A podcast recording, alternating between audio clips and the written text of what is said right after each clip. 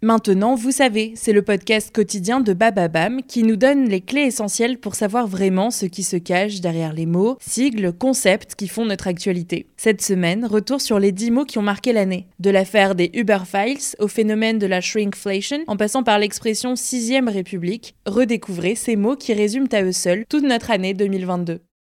Qu'est-ce que la variole du singe? Merci d'avoir posé la question. La variole du singe est une infection virale qui se transmet à l'origine de l'animal à l'humain. C'est une cousine de la variole, identifiée la première fois en 1970 et éradiquée depuis. Quand elle sévit, la variole du singe, maladie rare, se propage généralement sur le continent africain, en Afrique centrale et en Afrique de l'Ouest. Aucun cas n'était apparu en Europe depuis 2003. Mais depuis début mai 2022, plusieurs cas ont été identifiés dans une dizaine de pays européens où la maladie n'est pas endémique, notamment en Suède, en Italie ou au Royaume-Uni, qui recense désormais une vingtaine de cas. Et enfin, en France. Dans ces pays, certaines personnes revenaient d'un séjour en Afrique, mais pas toutes, ce qui donne à penser que la maladie se transmet aussi d'humain à humain. Au 24 mai 2022, au moins trois cas étaient recensés en France. Mais comment se propage le virus alors? De l'animal à l'humain, elle implique un contact avec du sang contaminé, par exemple. Mais la transmission secondaire, d'humain à humain, passe surtout par les gouttelettes respiratoires.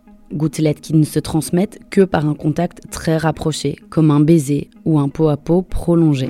En Belgique, par exemple, trois personnes ont été contaminées à la mi-mai à Anvers durant un festival de mode fétichiste. Évidemment, durant un rapport sexuel ou intime, le risque de contact avec les sécrétions respiratoires est accru, et ce risque est plus présent lorsqu'on multiplie les rapports intimes avec des partenaires différents. Des rumeurs d'infections sexuellement transmissibles entre personnes homosexuelles circulent alors que l'orientation sexuelle n'a aucun rapport avec le risque de transmission.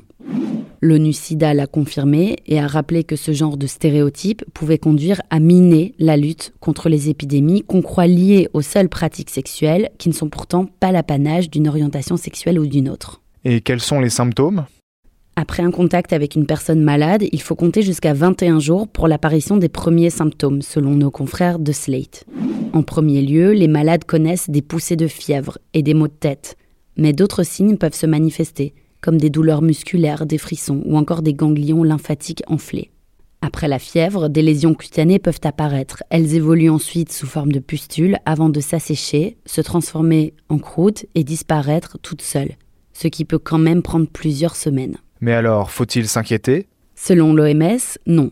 L'organisation est confiante sur la possibilité de stopper la transmission de la maladie entre humains dans les pays non endémiques. Mais elle recommande tout de même l'identification des cas et leur isolement. Au Royaume-Uni, la responsable de l'Agence médicale de sécurité sanitaire a déclaré que la plupart des cas avaient guéri d'eux-mêmes. Autrefois, un vaccin antivariolique avait permis d'endiguer des poussées épidémiques, mais il n'est aujourd'hui plus disponible. La guérison se fait d'elle-même au bout de deux à trois semaines. Voilà ce qu'est la variole du singe. Maintenant, vous savez, un épisode écrit et réalisé par Johanna Cincinnatis. Ce podcast est disponible sur toutes les plateformes audio et pour l'écouter sans publicité, rendez-vous sur la chaîne Bababam Plus d'Apple Podcast.